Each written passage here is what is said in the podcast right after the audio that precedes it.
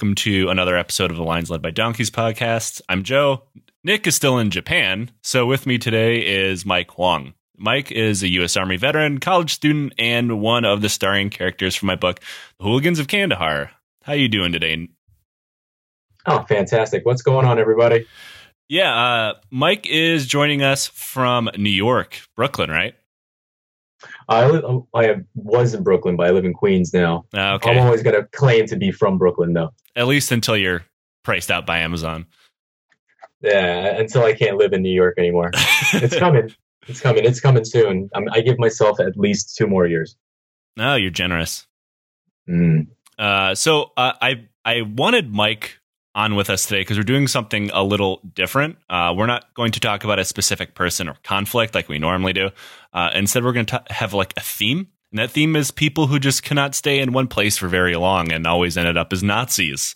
Uh, some of these people are well known, but some of them really aren't. Um, and one of them has to do with a pretty important person uh, from Mike's birth country of Taiwan uh, or the Republic of China. Uh, I don't mean to offend you, Mike.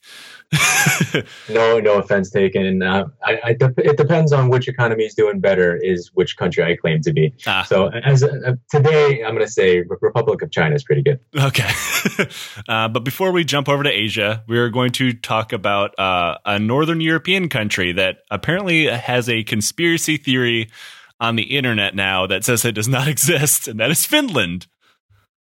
What? Yeah, have you heard that one? Is it like Finland no. doesn't exist? People actually think an entire country doesn't exist. I don't know if it's real. It might be one of the stupid like people believe the earth is flat just because they want to be like contrary to everybody else. I don't like it's a Reddit thing, but at the same oh, time God. at the same time like President Trump came from fucking 4chan, so these things have real impacts. yeah, they seem to pick up steam real quick. It's like it's like shit picking up steam down a sewer and then eventually impacting the water supply somewhere. That's how I feel like is a, is a good analogy for what's happening. Yeah, yeah. I think they just call that Flint. Oh, yeah. That one hits close to home there. yeah, that's why I live in Washington now, where I can just be uh, poisoned from the Boeing plant instead of the city. Ooh. Uh, so no, no getting away from it. yeah, back on target here. Uh, we're the first person we're talking about is a guy named Lauri Allan Torni. Uh, Lauri Torni was born in Viipuri, Finland in 1919 to a ship captain father and a homemaker mother. Uh, now, he was born with an interesting part of Finnish history, about one year removed from the end of World War I, as well as the Finnish Civil War, as they broke away from the dying Russian Empire, who was caught in the throes of the Bolshevik Revolution and the Russian Civil War. Uh, interestingly enough, Finland actually elected a king and then attempted to stand up a kingdom before all this came crashing down in less than a year. Um, and that's the the the situation that he was born in. Um, mm-hmm. And Torni himself was renowned across his hometown for being something of a natural born athlete, and even trained with a future boxing gold medalist named Sten Suvio, which sounds like a gold medal boxing name. Like this sounds like somebody that uh, Rocky would fight. Yeah, absolutely. It sounds kind of like royalty too. It sounds like he should be fighting with a crown. Yeah. yes. King of the Ring. Uh, yes. Uh, it seemed that no matter what Torni picked up, he would be better at it than just about everybody else. Um, he was probably like the shithead you went to school with that you fucking hated. Like, if you got a C on a test, this dude got an A. He had a Leatherman jacket. He'd fuck. He had frosted tips. Uh, like, oh God! Yeah, he fucked your girlfriend. He he he was the guy that nobody liked, but everybody wanted to be effectively and that's something that's, that he would be good at like his entire life which makes him even more like makes me hate him even more yeah i used to secretly hate, hate those type of guys but i hate them much more openly now. It's just the stain has grown throughout the years. Yeah yeah because they end up having jobs that impact your everyday life and make you hate them even more. Exactly. Um, they've got it all. Yeah and you know they don't have to worry about losing their apartment. Uh, after mm. so after graduating school he joined the finnish civil guard which actually got its start as the uh, in the Finnish Civil War as an anti-communist militia. Uh, this uh-huh. would kind of impact Torni's life, uh, as you'll find out. Um, it was known as the White Guard, like their White Army anti-communist friends bordering the uh, in bordering Russia. Uh, post-war, however, nobody's really sure what their job was. Uh, they weren't a reserve or a national guard, so instead they just hung around and organized sporting events like some kind of weird ass militant YMCA. Uh, Uh, this guard was so uh, like un- unorganized that, that actually they actually made them buy everything uh, themselves to include their own rifle. Like you just showed up one day with nothing, and they gave you nothing. Like, well, come back when you have money, kid. oh God. Yeah. Uh, eventually, though, Torni came of age and enlisted in the Finnish regular army, uh, joining the 4th Independent Jaeger Infantry Battalion in 1939. Uh, generally, Jaeger at the time was uh, a catch all term for light infantry and scouts and things like that.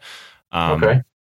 He did small unit stuff. Um, like most people, he was probably expecting to do his national service in peace, but instead, the Soviet Union invaded a year later to start the Winter War. So he doesn't have good luck. Uh, he probably wanted to use a GI Bill too and get out and go to college. Yeah, Got, uh, got stuck. Got stuck in the middle of a war. It sounds like a familiar story. yeah, and unfortunately for him, the Finnish government extended his li- enlistment contract indefinitely once Russia invaded. Ooh. yeah, that's a tough one. yeah, got he got Finnish stop lost. Uh, Uh, Torni found himself smack dab in the middle of the invasion around the Lagoda Lake area of Karelia, which is like the whole part that the Soviet Union wanted. Um, this, this, there was a single Finnish division stationed there, and they found themselves outnumbered nearly five to one. oh no. Um, and as something that would become pretty common during the Winter War, the numbers really didn't matter. Uh, Torni and his Finns totally fucked up the Soviets in every single way. Uh, Torni himself led uh, this to the surround surrounding and destruction of an entire Soviet army division, which would actually go on to be one of the Finnish tactics of the war. Um, the fast, light Finnish forces, which didn't really have any heavy weaponry to speak of, would pick apart the massive, slow moving columns of the Red Army before surrounding and destroying it bit by bit, like kind of breaking it up into small pockets and taking them on one at a time. This is kind of like guerrilla warfare. Yeah, effectively. And uh, there's there's Huh. actually like an added anecdote of they would purposely go out of their way to make life for the Soviet troops miserable. Like they would target their kitchens and stuff in the field, so they'd have Ooh. nothing to eat, and then they would freeze to death uh, as they blew up their their like clothes depots and stuff. Yeah, I kind of wish they, they had blown up our kitchen when uh when we were deployed together. I, I think we could have gotten out of some food poisoning. yeah, yeah. Uh, but we would have significantly less energy drinks, which would have been a problem. I don't know how I would have survived without Rip Its. Yeah, they're they're the fuel that uh, actually led the war, not JP8. Exactly. Uh, Torni was recognized for his actions and given a battlefield promotion, and then sent off to Officers Training Academy. He graduated as a second lieutenant. Unfortunately Nice. for the young Torni, who was really only good at war, uh, the Finns signed a peace deal to end the Winter War before he graduated and could return to battle. Um, that's when things got weird, though. Uh, the Finns during World War II made some strange allies, and one of those was Nazi Germany. Um, and it wasn't because they were fascist, uh, though that can be argued that uh, Mannerheim was kind of fashy. Uh, it, wa- Mhm. it was more of a defense thing. Um, Just fascism light. yeah, uh, like Diet fascism. Finland knew the Soviet Union was going to attack them again, and the only people in the neighborhood that wanted to help them against the Soviets was Nazi Germany. So it was, it was an alliance of self defense. I see. It's like kind of like an enemy of my enemy is my friend type deal. Right. And, you know, that would be underlined significantly more in a couple of years, which we'll talk about. Um, and then they briefly go to war against each other also. So, um, Oh man. but one of those things that, uh, that they did, uh, to become closer was like an officers exchange program. Um, and during that piece, Torni was part of that. He traveled to Vienna, Austria for seven weeks and began training with the Waffen SS. He would officially gain the rank of Untersturmführer, which is like the SS version of second lieutenant. Um, and this Nice. this wasn't like um, ceremonial. He was officially commissioned as a Waffen SS officer, and a pit, an official picture exists of him in the Death's Head uniform. Oh man. Can't live that down. Yeah, uh, you probably shouldn't be able to live that down. Nah. That's, that's crazy. So so what happened next? Uh, so the peace between the two countries would only be about 15 months. Um, after the Germans launched Operation Barbarossa, the invasion of Russia, for people not aware, uh, Finland uh, decided to join in uh, because they wanted to recapture the territory they lost in the Winter War. Uh, Yeah. So they invaded as well. Their goal was to recapture Karelia, a province they were forced to cede in exchange for peace. Um, and it was kind of like a World War One peace. It was so brutal that um, uh, it, war was inevitable. Karelia was Mhm. thirty percent of the Finnish economy. So Oh, there's no way they could live that down. Um, and this is now Mhm. known as the continuation war because there was such a pause between the two wars. They might as well just you know blend them Mhm. into one. Yeah, Um, yeah, of course. Uh, Torni's individual unit, uh, which was I, you can't necessarily call them special forces. They were light, they were light infantry, but they were kind of Mhm. they operated in small unit tactics, guerrilla war type stuff. Um, but it was what they were good at. Um, they were Okay. they were so devastating to the Soviet army that the Red Army placed a bounty of three million Finnish marks on his head. Um, Oh. The closest converter I could find, because the Finnish mark doesn't exist anymore and hasn't for some time, Yeah, um, equals to be about a half million dollars that's a lot of rubles. for for some random Finnish second lieutenant. Yeah, that's a lot of rubles right there. You must have pissed somebody off. yeah. Uh, he was actually eventually uh, awarded the Mannerheim Cross, which is the highest award in uh, the Finnish army. So it's you know their Medal of Honor. Um, Mm. This officially made him a knight. Oh, now now he's actually royalty. Oh, nice. Yeah, yeah. Uh, eventually, though, this war would end as well. The Moscow Armistice was signed between the Soviets and the Finns in 1944. Um, again, the armistice wasn't super nice to Finland, but it was better than being invaded by the entire post-German Red Army, uh, which Mhm. is now no longer being destroyed by purges. Uh, fueled by lens leases, now they're you know they're fully mechanized. You don't want to fight that Red Army. It's a completely different Red Army than the Winter War. Yeah, yeah, yeah. Um, part of the armistice was the expulsion of all German forces from Finnish land. Um, obviously, the Germans weren't really keen on that, and they refused to leave Well, um, for good reason. I mean, they owned a flank of Russia effectively. Not that the Germans were going to be able to invade again, but you know there could be a thorn in their side. Yeah, of course. Uh, so, with the Germans refusing to leave, the Finns launched another war. This one against the Germans, and it was called the Lapland War. oh, uh, to kick forcibly kick the Germans out. Um, after the I lap, wonder if he had to take off his uh, SS Waffen uniform when they finally declared war again. you know, nobody really seemed to mind that. Um, uh, Torni fought against the Germans too, uh, Oh, which is which will become uh, ironic very quickly here in about a year and a half. Um, after the Lapland War ended in 1945, uh, Torni and most of the rest of the Finnish army was demobilized. Uh, it was also Mhm. part of the armistice, which kind of seems like a trap to me. But the Soviets left Finns alone. Um, for good.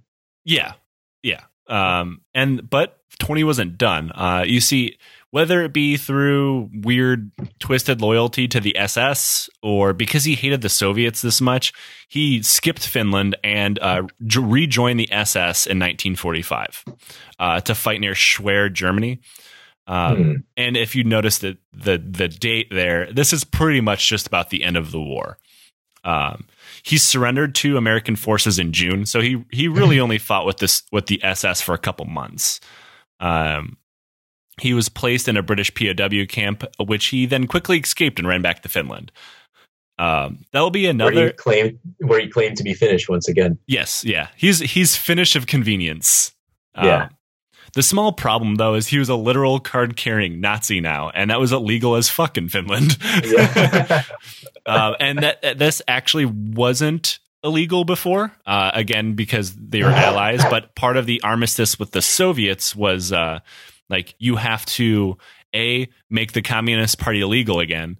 And Mhm. and B get rid of all the fascists, which included people who trained with the, trained and joined the SS. So that meant um, Yeah, 20 this attorney guy had to go. yeah, that meant Torni was quickly arrested and put on trial for treason. Um, now, normally when you think of this in history, like he was put on trial for treason, um, this is normally where I say something like, and then he was shot, or and then he was hung. Um, but he wasn't. There's no no happy ending to this story. uh, no. Uh, instead, he was sent to just six years in prison. Damn. so, like, I've seen people get get longer charges for like a bag of weed. That's Yeah. insane. Yeah. Uh, I mean, th- this is it kind of speaks that the Finns really didn't care about getting rid of all the uh, the Nazi sympathizers. Um, they're just Yeah. doing it to appease the Soviets. Um, but since this is Torni we're talking about, and he just escaped the POW camp, he escaped prison again. Um, nice. But he was caught this time and sent back to prison a second time. I, I've got to be wondering, like, how is he getting out of these prison camps? Is- Does he have some sort of special skill? Is he? I, people got to reevaluate when he escapes prison, like the second time. Yeah, And they're they're in prison. They're doing it wrong, obviously. Um, he, I don't know. He's just fucking crafty, man. And and you have to realize Torni is like almost a household name in Finland. He's a war hero. So oh, okay. so he probably had some help. Oh, gotcha. and uh, because of those two things, um, he was actually given a presidential pardon in 1948.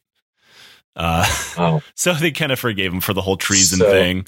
He got off scot free.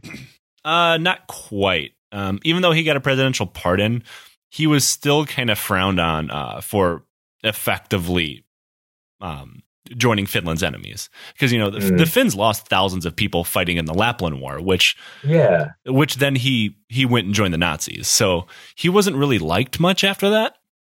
Mm. And uh, like many Nazis post World War II, he ran to Latin America, where he ran to several of his army buddies. Um, oh boy. yeah, he went to Brazil. Unlike a lot of people who went to like Argentina or whatever, he went to Brazil. Uh, apparently, Okay. it's it's more agreeable to the to the Finnish war criminals. Um, apparently, the the Latin life wasn't for him, however, because uh, he quickly went and got a, a job on a boat called the MS Skagen. And one, Uh-huh. and once it was in the Gulf of Mexico, he quickly jumped overboard and swam to shore in Florida. This is this is uh, this is ending up to be like that show Prison Break. it gets dumber uh, because he actually um, from Florida he like uh, hitchhiked his way up to New York and worked in New York as an undocumented immigrant for quite some time. Wow. Uh, and in 1954, he enlisted in the U.S. Army. So there is a provision uh, at the time called the Lodge Philbin Act, which Yeah. allowed for foreign nationals to join the U.S. military. Um, now, the the act was effectively uh, not necessarily like it wasn't in the text, but it was meant for f- people from Eastern Europe to join the military uh, because Okay. th- this is you know height of the Cold War type shit, and the the idea of, of, of a war against the Soviet Union is very very very real. So they wanted they wanted something of like an American Foreign Legion made out of all these satellite states to be like the liberating army. So they they wanted like the inside scoop on these guys. Right. They want they needed people who spoke the language. They needed people who knew the cultures and the customs and everything. Um, Torni was none of those things, and he actually should have been uh, strictly barred from um, from joining through the Philbin Act. Now he got through on on a loophole, and that was the act forbade German nationals or countries involved in the Marshall Plan from enlisting. Um, Right. uh, this is for the sole purpose they didn't want to accidentally recruit Nazis. Right. now, Torni was never technically given uh, German citizenship, and due to the way Finland negotiated their way out of World War II, uh, he, and Finland wasn't part of the the Marshall Plan, he was exempt from both of these clauses. Um, and citizenship was promised to all of these enlistees after five years of service. It was kind of yeah, it was kind of like uh, the French Foreign Legion. You get French citizenship after five years of service. Um, okay. just to be safe, though, so nobody caught on to who he was, uh, he changed his name to Larry Thorne. Wow. Um, there's a lot of people who are listening right now who have never heard of Torni, but the name probably piqued their interest because he's something of a Green Beret legend, uh, which he probably Fuck doesn't. off. Yeah, which he probably he probably doesn't deserve, and we'll go into that. Um, and in case you're Okay. wondering if this Lodge Philbin Act sounds like a really good way for immigrants to get American citizenship, well, it expired in 1959 and was never resigned. so no, it doesn't exist So- anymore. So let me get this straight. He, the last uniform he put on was a was, was a Waffen SS uniform, and then the following uniform was a Green Beret. Uh, well, he was a basic infantry guy at first. Um, also, oh, okay. yeah, and there's no saying that the U.S. military did not know Torni's past. Um, Okay. the wartime OSS, or the precursor of the modern CIA, have been tracking his exploits since his service in the Winter War. They knew that who this guy was. Okay. Um, his official U.S. Army record even mentions his time as an officer in the Waffen SS. Wow. Um, now, imagine that showing up on your DD two fourteen, just your your time spent in the, Yeah. in the SS. yeah, Nothing uh, follows. Now, there, there's a good reason why I bring this up. Um, this is because the U.S. government labeled the SS a criminal organization during the Nuremberg trials in 1945. Um, the Right. the only people exempt from this label were SS conscripts, of which there were hundreds of thousands from 1943 onwards. Um, not only was Torni not a conscript, he was a foreign volunteer, which Yeah, which normally meant a death sentence in, in battle if he was captured. Um, right. Makes sense. yeah, um, there's actually an SS unit made out of French volunteers called SS Charlemagne, and uh, Mm.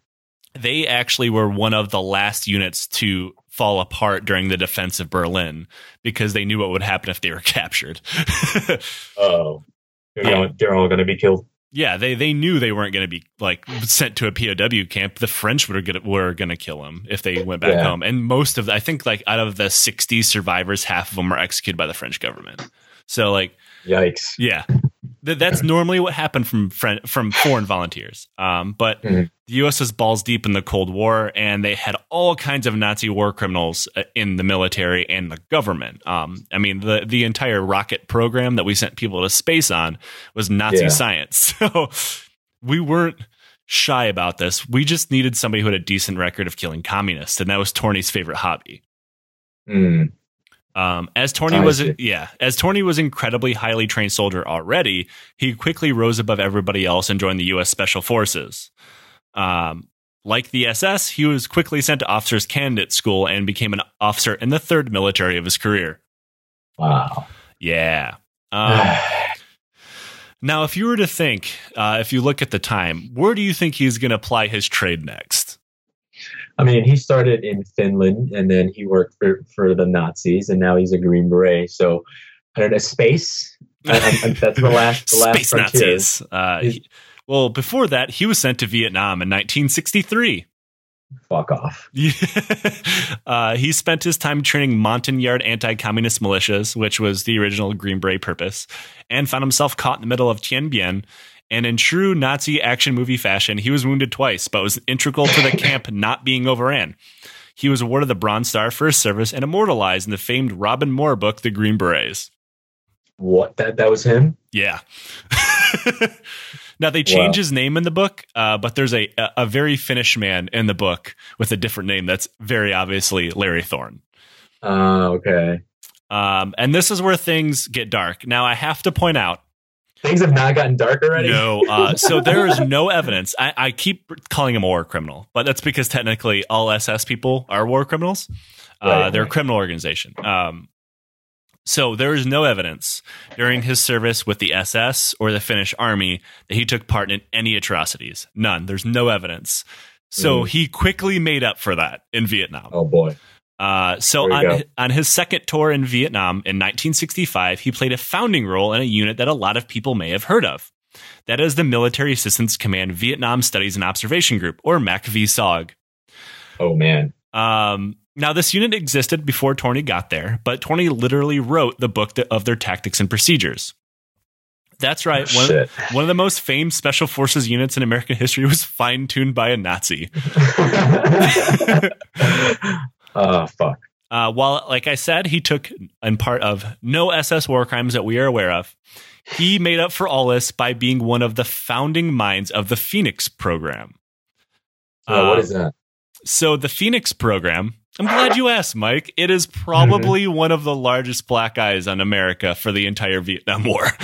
Oh, shit. It's got to be pretty bad then. So the Phoenix program was a CIA-led mission during the Vietnam War that was meant to cut off the political support for the North Vietnamese government and the Viet Cong in South Vietnam.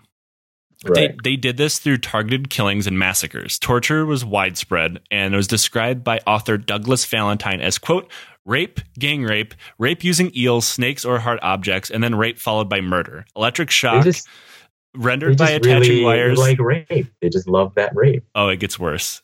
Um, oh, man. Electric shock rendered by attaching wires to the genitals or other sensitive parts of the body, like the tongue. Then there's the water treatment and the airplane, in which the prisoner's arms were tied behind their back and the rope looped over a hook on the ceiling and suspended the prisoner in midair. After which Oh. he or she was beaten, beaten with rubber hoses and whips, and used for police dogs to maul. Oh my god.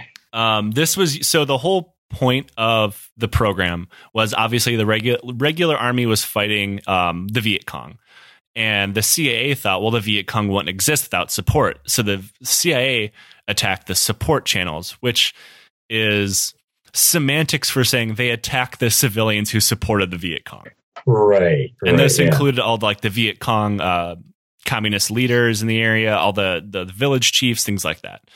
Um, by the So they end, weren't trying to win any hearts and minds here. no, no. This was like straight up, um, like the the closest parallel to this we can see, uh, in in other wars recently is like the Soviet war in Afghanistan, where they just thought uh, since the Taliban or it wasn't Taliban at the time, but since the Mujahideen drew the v- vast majority of their support from the countryside, we'll just kill everybody in the countryside, and that was kind of their idea.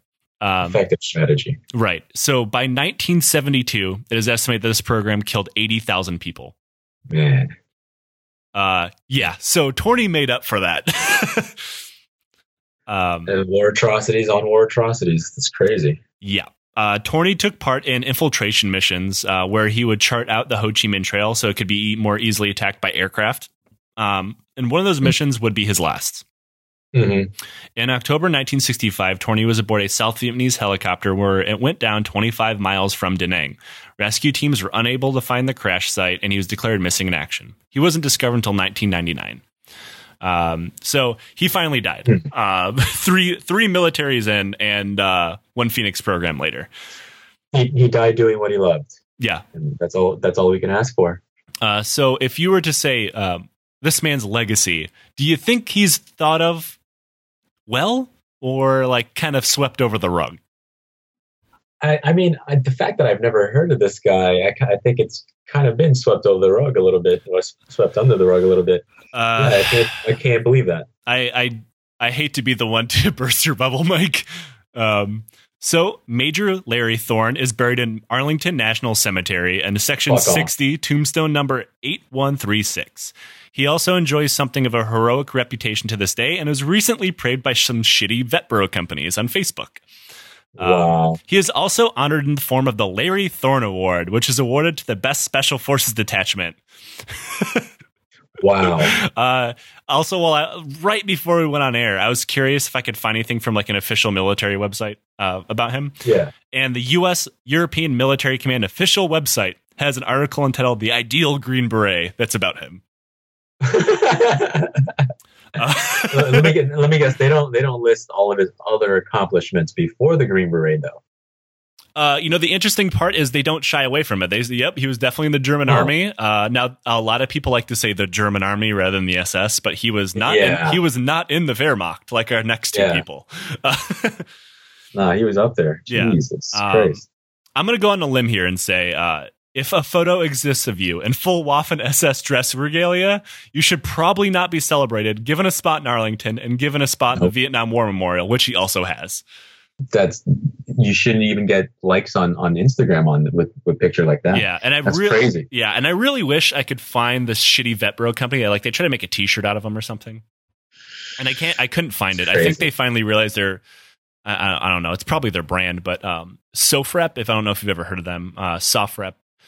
Mhm. they're a really really shitty vet bro like news like they like to call themselves like a news agency um they Yeah. were they were the website that first published the uh like the gopro footage of the special forces soldiers being killed in niger Okay. uh they still openly praise him quite a bit uh, There's a lot of kooky vet groups out there, so I mean, Yeah. Yeah. don't praise nazis support- Yeah, don't praise Nazis. A lot of the support for for current day Nazis is coming from those you know right wing groups that right they're kind of fishy. Yeah. yeah Yeah, there's there's a lot of dog whistling going on there like there's a reason why you keep pra- praising some dude that was in the ss man Yeah, that shouldn't be, that shouldn't be happening in 2018. Yeah, yeah, you would think that. Um, so that is the the tale of Larry Thorne, and our next story brings us all the way to Korea, uh, to a tiny peasant rail yard worker named Yang Kyoungjong. Uh, I probably fucked that up. Uh, no, that's pretty good. That's pretty close. I'll take it. Um, so Yang was born in the Japanese protectorate of Korea sometime around 1920. Uh, Mhm. Because records weren't kept really good in uh, in Japanese colonial territories, that Yeah. record of his life is pretty spotty. Also, it helps that he was declared dead like 50 years before he died. But we'll get into that. Oh, Um, okay. Uh, Yang was born to a desperately poor family, and as such, went through uh, to northern Manchuria to work in the Japanese railway industry. Uh, Mm. The Japanese thought their Korean subjects were uh, subhuman, uh, so life was pretty terrible. And most of the Mhm. time, he was not paid, nor was he allowed to leave once he got there. So things aren't Mhm. looking good for Yang, uh, and he is hardly an adult at this point. I think he's like fifteen or sixteen. That's a hard knock life right there. Yeah.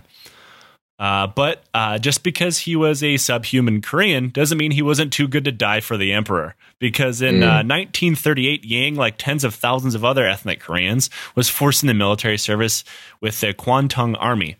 Um, now, the Kwantung Army it was technically a, a- an army group of the Imperial Japanese uh, Army, uh, kind of. Uh, they weren't ran that way.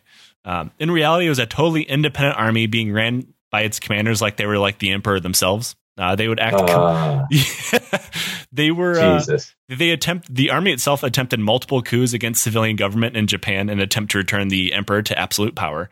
Um, some of these were actually during World War II themselves. So Oh wow. yeah, they had very little Never accountability. Yeah, uh, so uh, Dan Carlin did a pretty good overview of the Kwantung Army in a recent episode of- his show, Mhm. but uh, it is really weird. It's like if a random army battalion in the U.S. Army today just decided to completely run itself and start its own wars and everything. That was the Kwantung Mhm. Army. Jesus.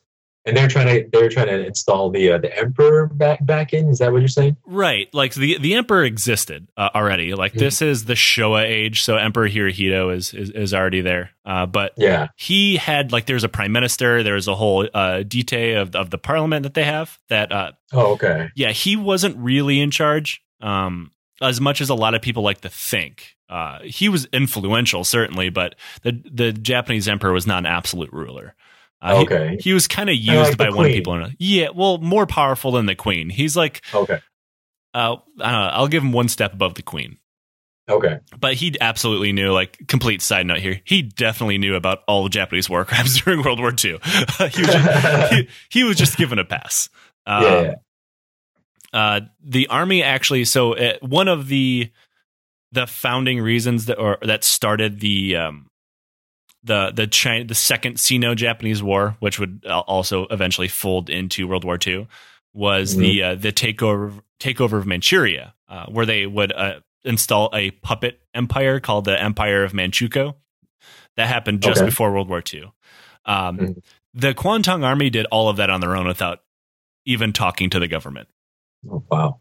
Uh, so they also installed several of their commanders in high positions of the Japanese government. Um, there's a guy named Seishiro Itagaki who became Minister of Defense, pretty much just based on the fact that he was a Kwantung Army commander, hmm and another guy that more more people have probably heard of, uh, named Hideki Tojo as Prime Minister. Mhm. So yeah, they have some pull. Um, yeah, yeah.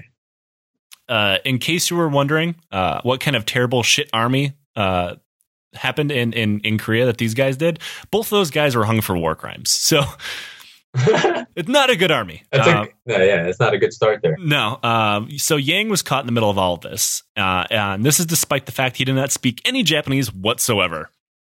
Uh, Japanese military basic training at the time was so ruthless, it was actually blamed for a lot of the cruelty they showed people later on they fought throughout history.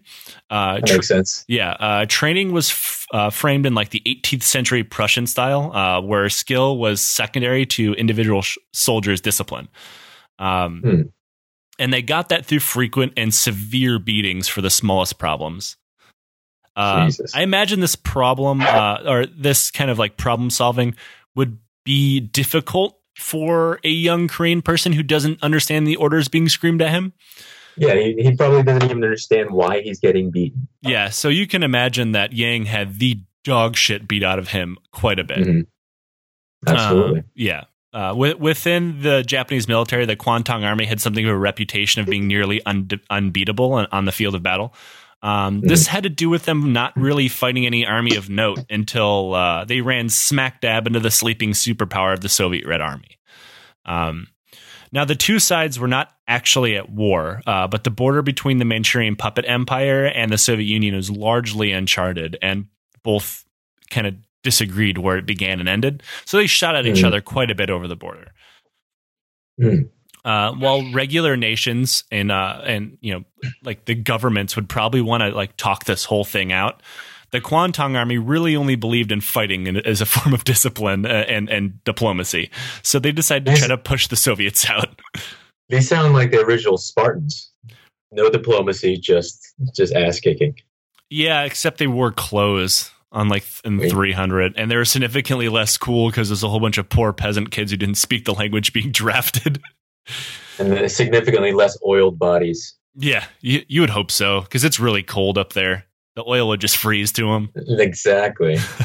Um, now, there's a, a small uh, reason why the Kuomintang army thought it was a good idea to pick on the Soviets.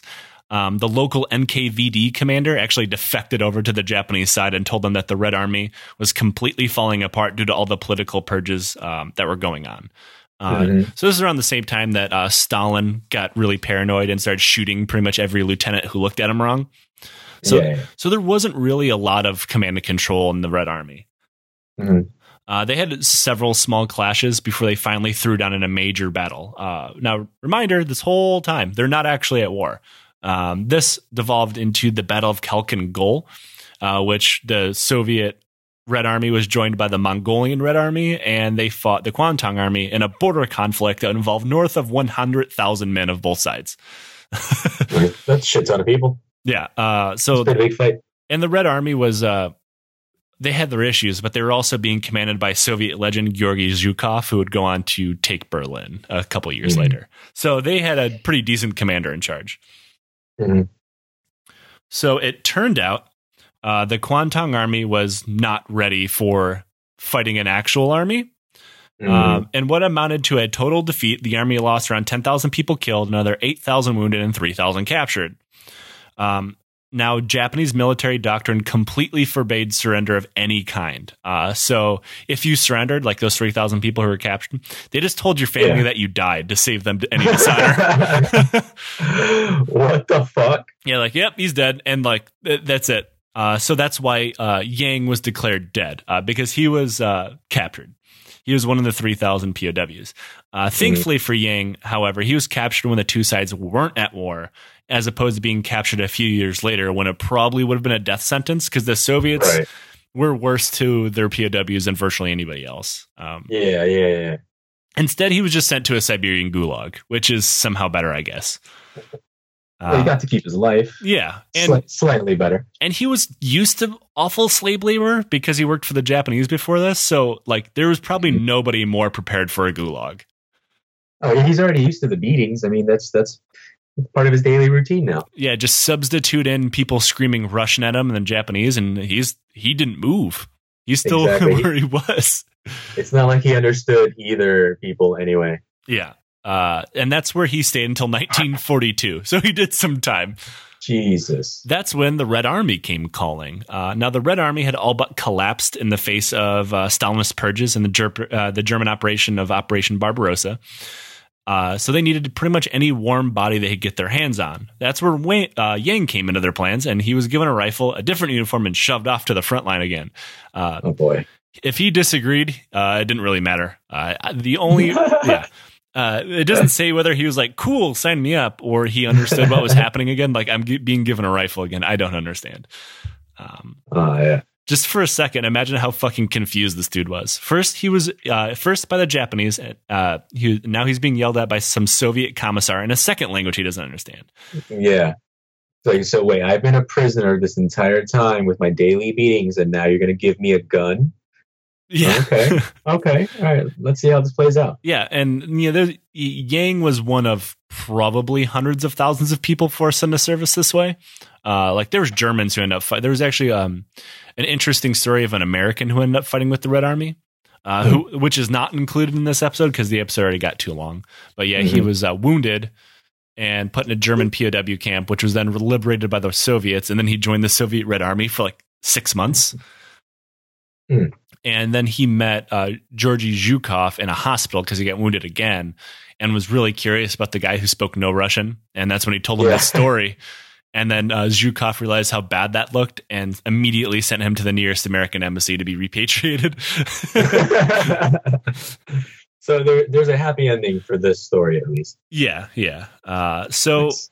much like his time in the Red Army, uh, or his time in the Red Army, much like his time in the Kwantung Army, would be brief. But once again, he would find himself in the middle of a giant meat grinder before the end. Um, Oh, uh, and that was the third Battle of Kharkov, uh, where the Soviets were trying everything they could to take the pressure off the encircled Stalingrad.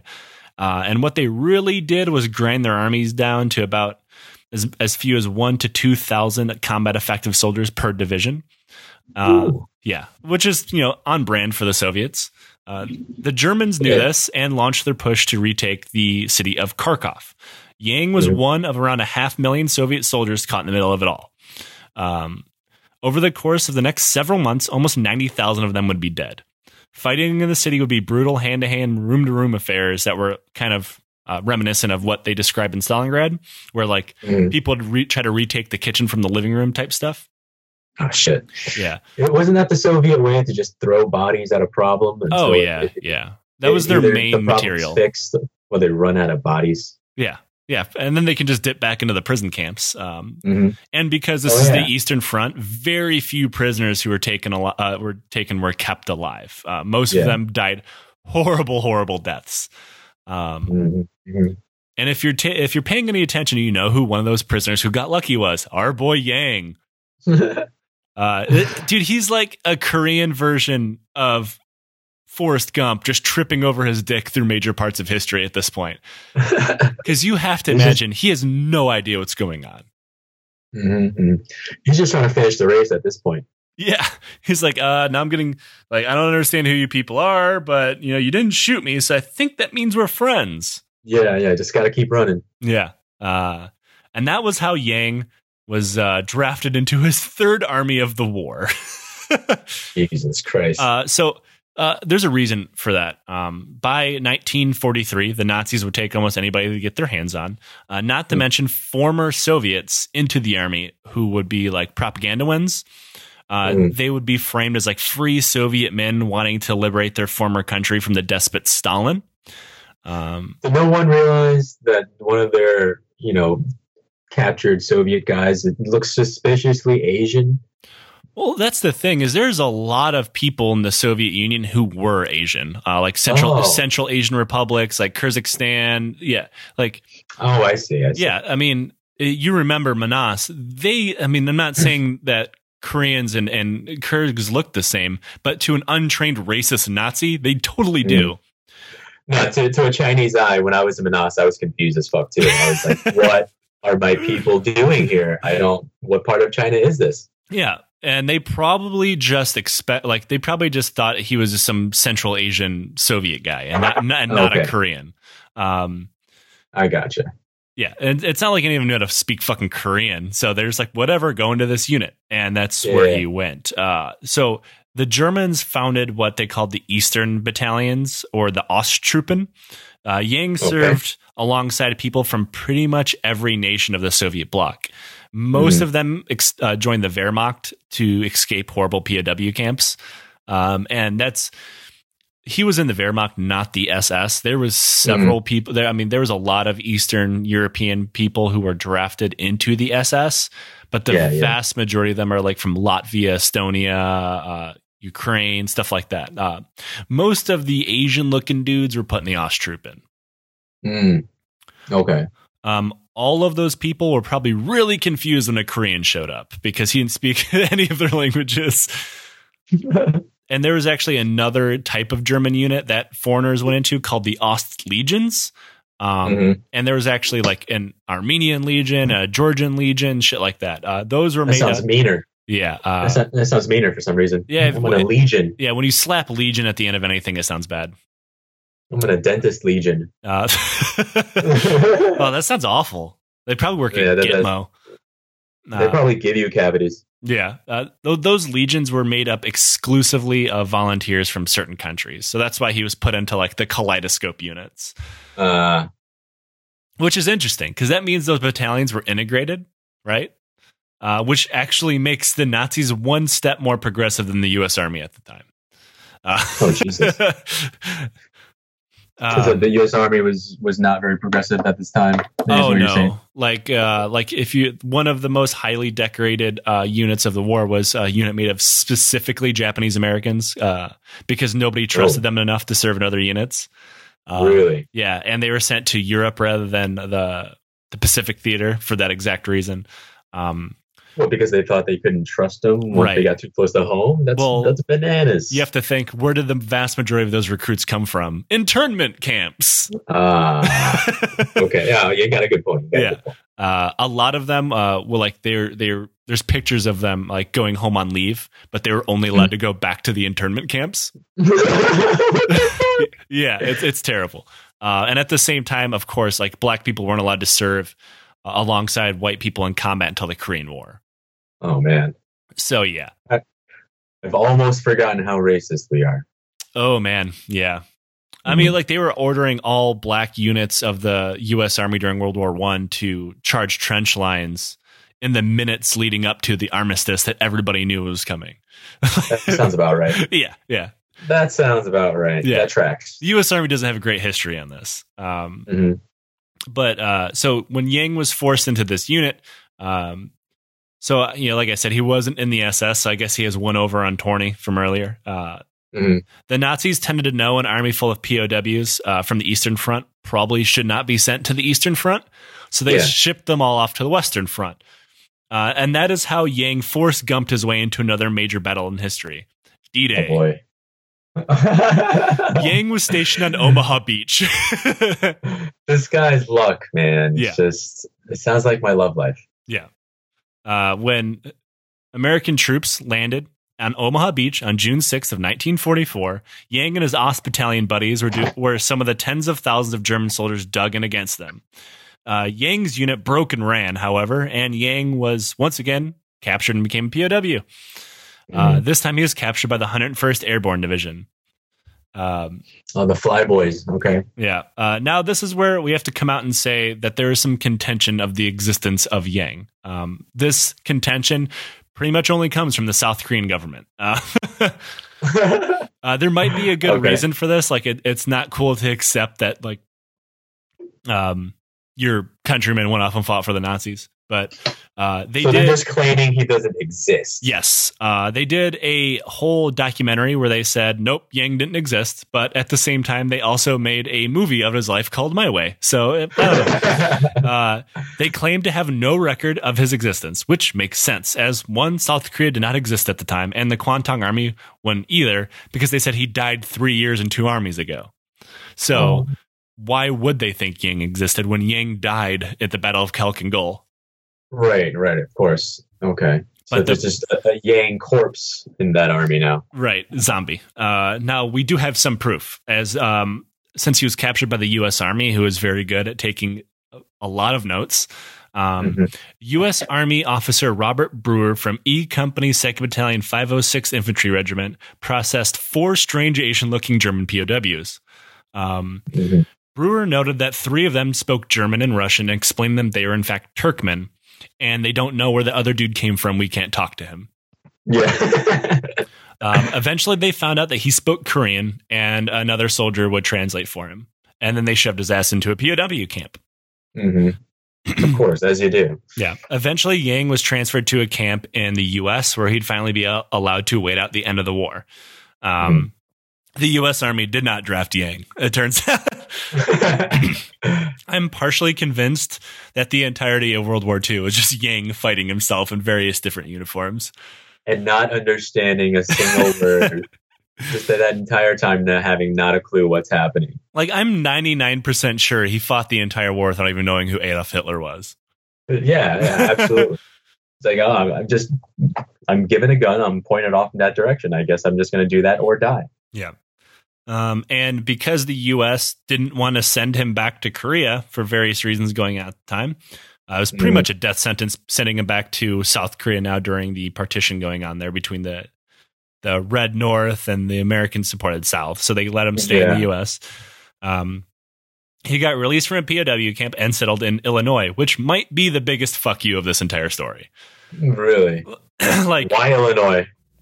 like imagine surviving Nazi POW camps, Russian gulags, and the Japanese Kwantung Army, only to be like, yeah, you can live in fucking Illinois and nowhere else. Wait, they told him that he could only live in Illinois? That seems that seems like cruel and unusual punishment. well, I, I as a, I know and remember it, I could be wrong. Uh, that when the U.S. allowed POWs to settle in the U.S., they um, they kept pretty rigid track of them and didn't allow them to move very freely. Oh, okay. That makes sense. That tracks. Yeah, he finally died in 1992, and I'm personally a little surprised that he wasn't forced to fight in every succeeding American war between World War II and his death. Like, like, all right, Yang, off to Vietnam you go. Okay, Yang, off to fucking Iraq. See, that's why we lost Vietnam. We didn't have our good luck charm. Yeah, and then he would end up fighting for North Vietnam, and things would get awkward. It would get awkward. Yeah, you're right. And that is the horribly tragic story of Yang, the man who fought. And, you know, he's noted as being the only person to fight on every single side of World War II.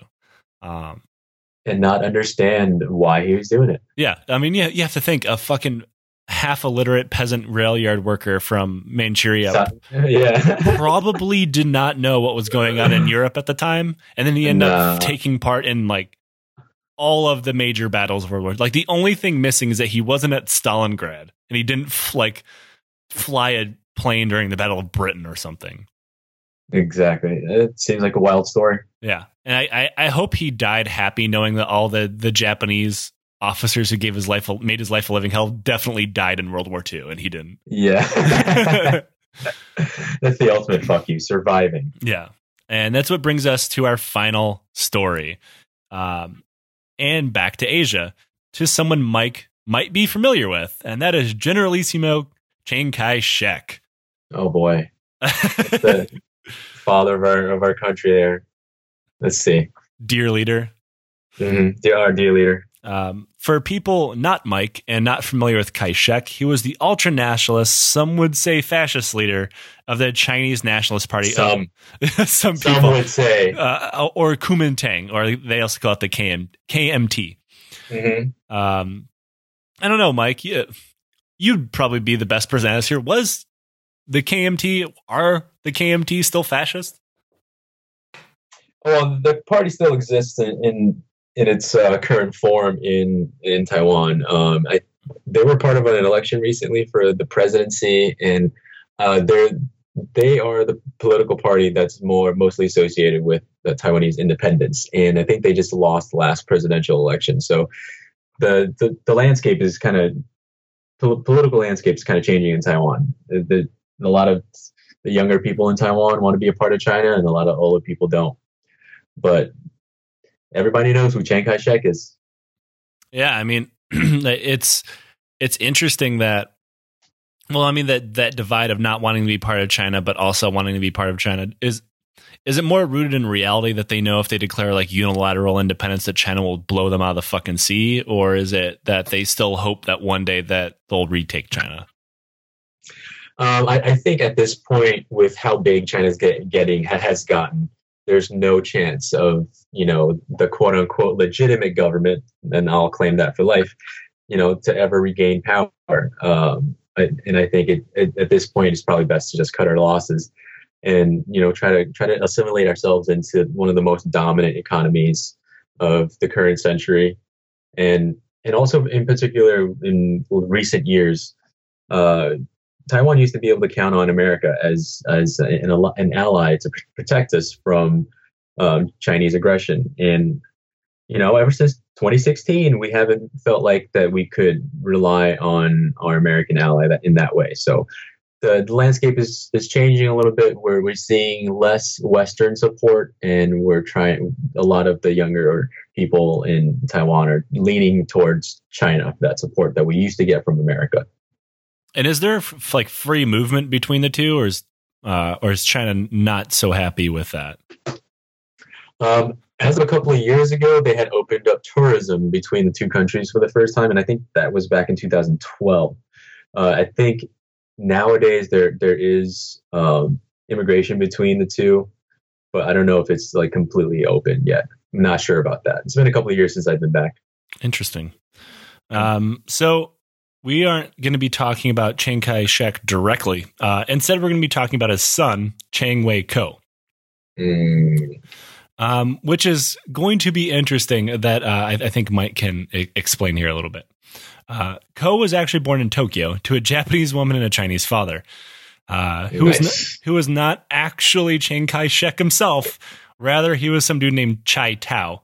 Tao was having an affair uh, while the Kuomintang was exiled to Japan by the Beiyang government Mhm. and he didn't want to bring his side piece kids home with him and ruin his marriage. So he just kind of handed him off to Shek. what? now, Okay. do you think a, a, a half Japanese adopted kid would have a hard time growing up in Taiwan?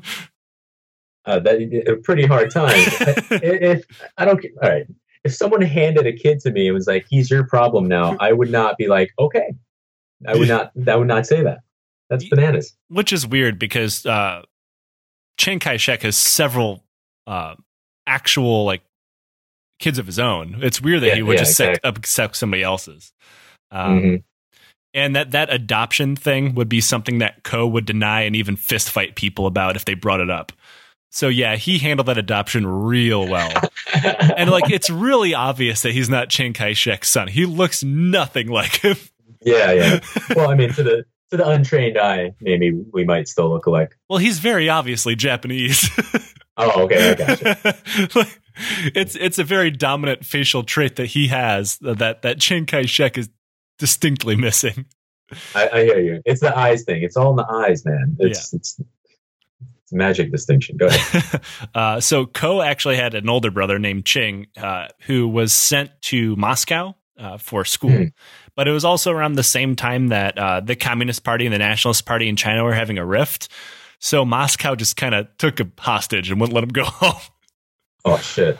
Um, so Soviets are really good at hanging on to people. You know? Yeah. yeah, it's it's something they they're they're good at making people disappear. Uh, Yep. Time and time again. So when Ko came of age, Shek had only one place to send his one free son for an education. Mhm. And if you've been paying attention to the episode, you know where he's going. And that is The the German the German military academy at Munich, known as the Kriegsschule. The Uh, motherland. yeah. Yes. and you know, being a national nationalist government, um, Chiang Kai-shek put a, a pretty big importance on his military and military education, at Right. least as far as like nepotism went. Like he wanted his Mhm. kids to have the best education, even though the entire uh, Kuomintang's military was incredibly defunct and stupid. Um, yeah, yeah, of course. Ku, uh, Ko would not be one of the stupid leaders. Uh, he would actually be one of the best, and the Germans are the reason why. Um, Oh, okay. I mean, obviously, his goal was not just for his son to get a good education, but also a modern military education he'd be able to bring home and serve the nationalist cause. Um, Mhm. He graduated at the top of his class, despite not actually knowing German before showing up. Uh, he he, he so kind of just taught himself. Typical Asian thing, just going to a, a new school and then excelling. Yeah, like he taught himself German while also learning in German. It's insane. It's such a Chinese thing to do, but go on. he uh, he completed his basic training and attended the elite German School of Alpine Warfare and earn the Edelweiss sleeve insignia, which is like a small white flower. Um, okay. It's the sign of like an elite soldier. Um, and the only way you can get that flower um, is by climbing a mountain where it grows and it's like 10,000 feet above sea level. Wow. Yeah. That Uh, sounds like one of the the actual trials that like Hercules has to go on. yeah it's it's not easy and that's like to the point that when um like people were like german soldiers even all the way through world war ii they'd like wear the edelweiss on their uniform and uh, i think in band of brothers it shows um somebody like plucking one off a uniform and talking about it i don't remember though Oh, okay. I got you. Yeah, yeah, yeah. um, he was also really, really good with weapons. Um, as in all of his pictures, he's wearing a German marksmanship lanyard, also known as a Mhm. Schützenschnur, which is um, not easy to get. I actually have one, and it fucking sucks. Like I imagine it was. I imagine it was way harder back then. it's just an overachiever. It sounds like. Yeah, by 1938, um, Ko was a sergeant officer's cadet and given command of a tank. um, hmm it is around this time that Germany annexed its neighbor Austria. Uh, this is actually oh, nice. yeah, this is known as the Austrian Anschluss. Um, now, there's a lot to this event that we're not going to get into. Just know that Germany was heavily involved in the Austrian Nazi movement that also included allowing Austrians to vote in German elections, which would eventually lead to the Nazis winning a bunch of seats in the Reichstag. People got assassinated. Eventually, things came to, an, to a head. And by 1937, people were openly talking about taking Austria by force. Um, Mm. in 1938, Hitler was demanding that power be given to the Austrian Nazi Party or he would invade. Um, the Austrians would not go down that easily and refused to appoint a Nazi chancellor, which is you know how Hitler came to power. Uh, so Hitler went all Hitlery and invaded them instead. Mhm. Um, that As is what, Hitler does. yeah, as Hitler as Hitlers do. You know, he'd be crazy. Yep, yep. On uh. March 12th, 1938, Ko and the German army stormed across the border to cheering crowds of Austrians. Um, now this uh, this looks like um, like a triumph victory. All the pictures show like Austrians clapping and cheering for the German soldiers. Um, Yeah. and it's kind of seen as the first major test of German power, which would lead to World War II. Uh, in reality, it was a totally confused clusterfuck, and German units got lost, broke down, and ran into one another. um, Yikes. None of this sounds like the really- U.S. Army. yeah, and, and you know none of this really mattered because the Austrian government uh, ordered their army to not resist uh, the the German army. Otherwise, there'd probably be a lot of dead German soldiers. Yeah, yeah, yeah. Uh, apparently, Ko did good enough uh, in the middle of all this to get promoted, and he was commissioned a full lieutenant in the German Wehrmacht. Oh man. Uh, he was given a full command of an entire platoon of tanks, which I don't know about uh, 1939. That's in, in modern day, that's four tanks. So he, he was given a fair amount of responsibility. Yeah, yeah.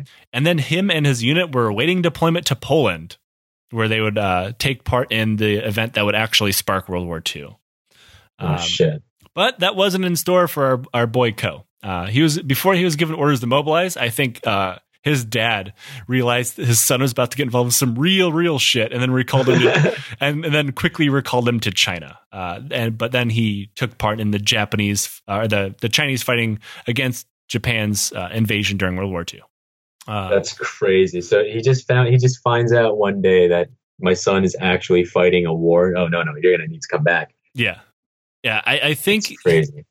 I don't know if he was like told about the Anschluss beforehand, uh, or like I am. I imagine there was significant censorship of any letters that Ko was sending back to China about like an, up, an upcoming military operation. Yeah. His dad probably didn't realize it happened until like there's this weird Asian guy driving a tank through fucking uh, Vienna. Like, oh, that's my looks kid. suspiciously like your son, who's no longer with us for Yeah. some reason. yeah. Oh, oh, oh, shit's getting real. Just a coincidence, I'm sure. Yeah. Uh, and that and then he ended up fighting the Japanese. And he he was one of the the most successful nationalist commanders of the war. Um, he fought hilariously enough. His the tanks he was using in, in the Chinese uh, war was you know M4 Shermans, things like that, uh, because Yeah. they were just given tons and tons of weapons by the Allies to fight the Japanese. Um, Mhm. and then after the war, uh, the nationalist government was teetering from massive, widespread destruction of almost every layer of society from long, brutal years fighting against the Japanese. Uh, they also uh, they so the nationalists had a significantly larger military than Mao's uh, communist forces. Uh, they were Yeah. also better trained and equipped. Uh, this has a lot to do with the Western Allies opening up a heavy weapons pipeline uh, to resist the Japanese. Mhm. Uh, it turns out that uh, Ko's dad was so corrupt, however, that even college-educated Chinese students, uh, the you know the same people Mao would mock and later execute, uh, joined the communists anyway out of sheer disgust of all the problems of the nationalist government. Um, Hmm. So, to make matters worse, when the Civil War did kick off, the nationalist generals and other officers were generally promoted out of political loyalty to Kai shek rather than any actual skill. Um, Uh, yeah, like like any good despotic government. Um, mhm. this loyalty to the chain of command ended pretty much as soon as it branched away from Kai shek, though, with subordinate leaders refusing to listen to one another and actively backstabbing another in order to get uh, like uh, in the favor of the party leader.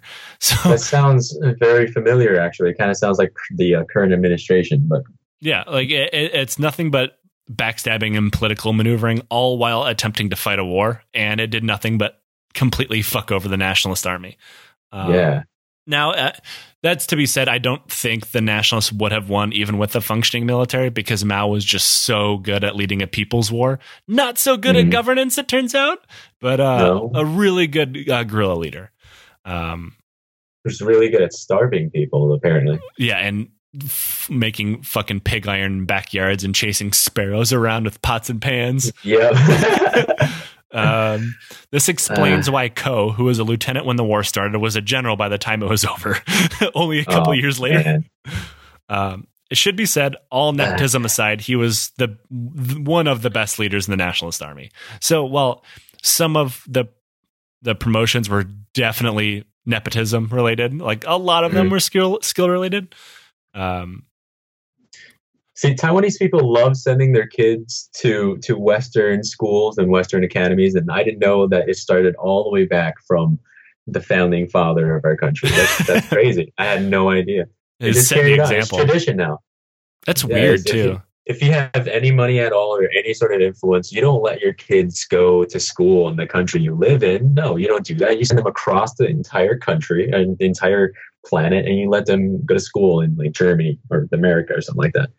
Is that very, because they Taiwanese. do they see like Taiwanese schools as not being good? Because I mean, the the general no, thought is Asian schools are all better than ours. It's not that it's not that um, Asian schools aren't good. It's that um, Western Western schools have more recognition. Oh, and, okay. Uh, like the the whole saving face thing is is very big in um, in Taiwanese culture, and in I want to say most Asian culture. So you know, it's not necessarily about what kind of education you get. It's about how how big the is the pull is the recognition of this of the school that you get get into. And uh, you know, unfortunately, or maybe fortunately, most of those schools are in the western part of the world. So that's that's where Taiwanese people send their kids eventually. Interesting. Um, yeah, it's always kind of because we um, in, in, Texas we would train um, and and when I was at Fort Knox, from time to time, we would train Taiwanese armor officers and stuff like that. Mm-hmm. And, and, it was always really weird that they would come over to train on M1 A1 main battle tanks when they were using like 40 year old vehicles in Taiwan. But it was yeah, yeah, yeah. it was more the the uh, the claiming hierarchy type shit. Like, well, I went to school in the U.S. So I guess it's making sense now. Mm-hmm, mm-hmm yeah, they just get they get to say that you know they have they have that good American Western training, and that somehow puts them you know head and shoulders above their peers. That's a, that's how Taiwanese people view like any sort of Western institution is that oh it's in the West it must be good.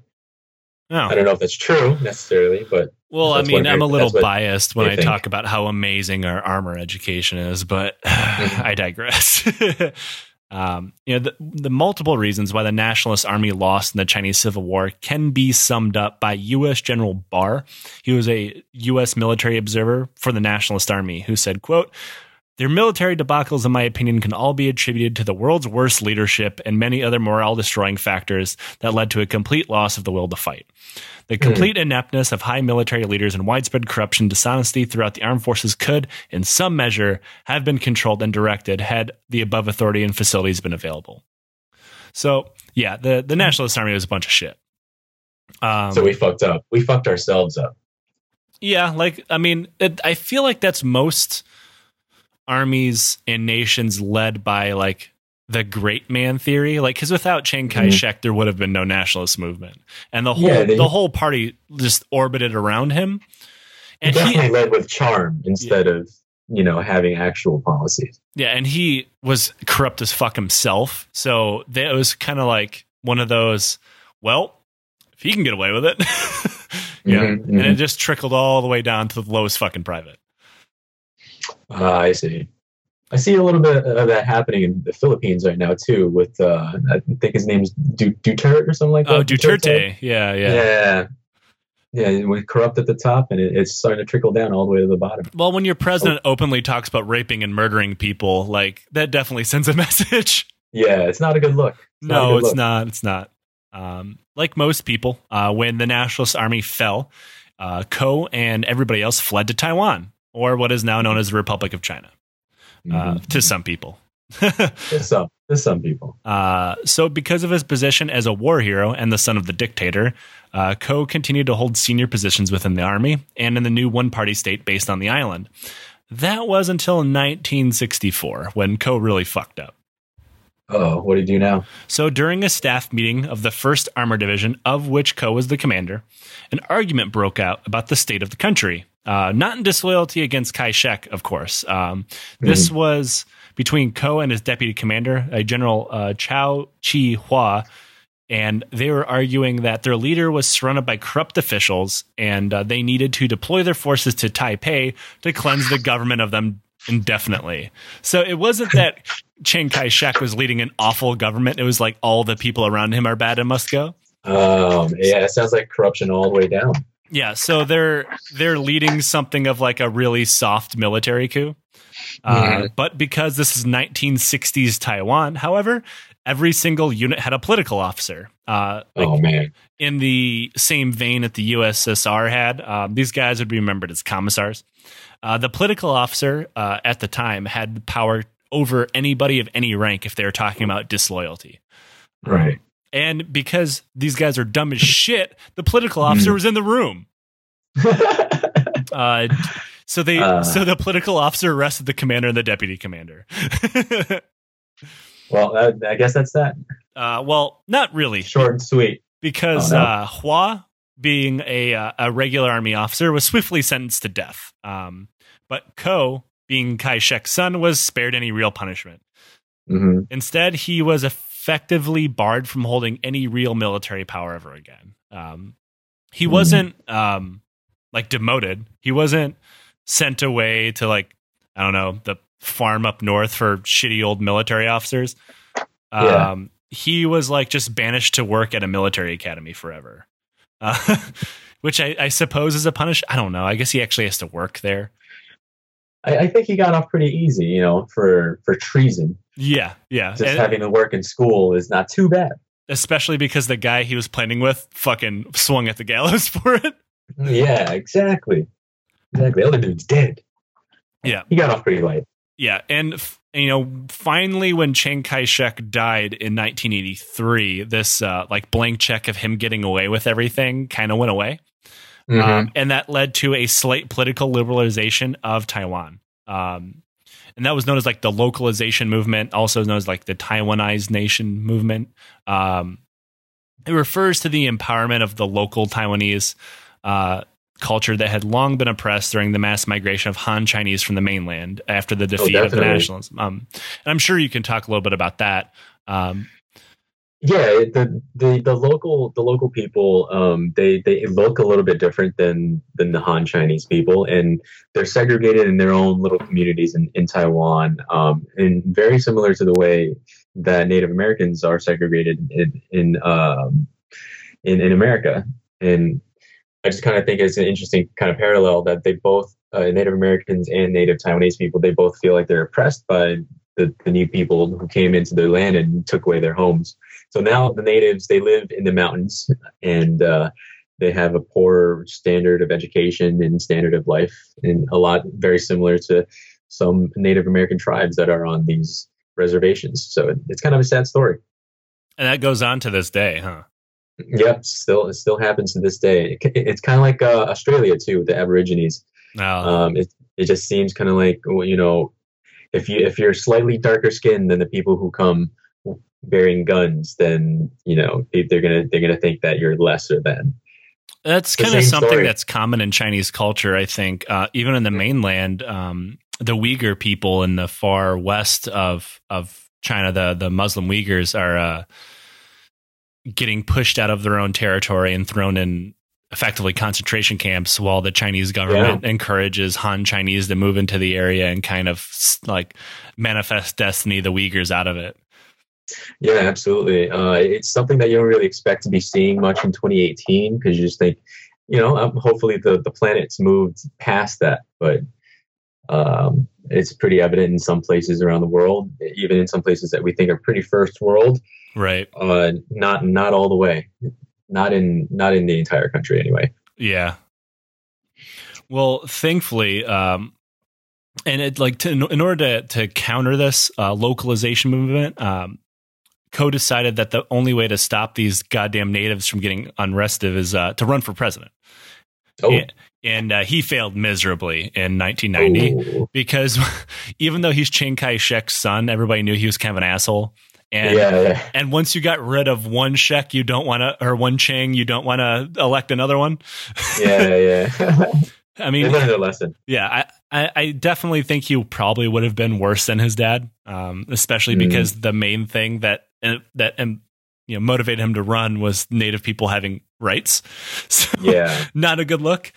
Um, No, that seems like a pretty bad dude. Yeah. Um, finally, Ko kind of disappeared from uh, from the public conscious and was about ready to fade off into the ether.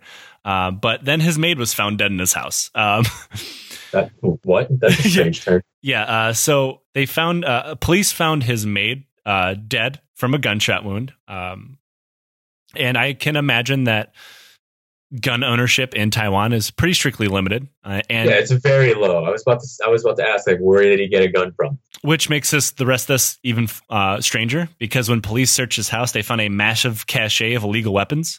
What? Um, at least uh, it was like sixty to eighty different firearms. that that seems like he would, it would fit right in in America, but that seems very weird. Right. This is anybody's house in like fucking Mississippi or something, but Yeah, yeah. Uh, this is like a military. Like he lived uh, in military housing in Taipei. Um, I guess the way it worked, I, I'm sure you can tell me if I'm right or wrong, was like if you're a general officer, the military kind of just gives you a mansion. Yeah, yeah. You, it's kind of like uh, it's kind of like the mayor's mansion or the governor's mansion. If you're if you're a general, you get one too. Yeah, and that was the house where he had all these weapons, and they were all weapons from the army. Uh, Oh, okay, that makes sense. But which he definitely was still not allowed to have because he had not been allowed to have a military command now for almost forty years. Yeah. So he just murders his his maid. yeah, and one of the weapons uh, was used in, in in the shooting, and she was shot. The way she was sh- shot was like right in the face, um, and Oh, it wasn't um, like there was no gunpowder residue on her hands, and it wasn't a, it wasn't a point blank shot or anything.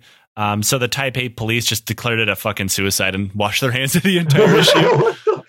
What the fuck? Yeah. Uh, apparently, the being a Chang still helped him a little bit there. yeah, corruption runs deep. Let's just Um, say. That was finally what uh, made the Kuomintang kind of shun him. They didn't kick him out of the party, but they just didn't allow him to go to meetings or or have any party power anymore. Yeah, yeah. Um, now, totally powerless, Ko spent the rest of his days petitioning the communist government of the mainland to allow his father to be buried in his hometown. Uh, Hmm. This is actually a, apparently something that kind of still goes on, uh, where uh, people want to be buried in the mainland under a Taiwanese flag, and that you know Beijing just laughs at them.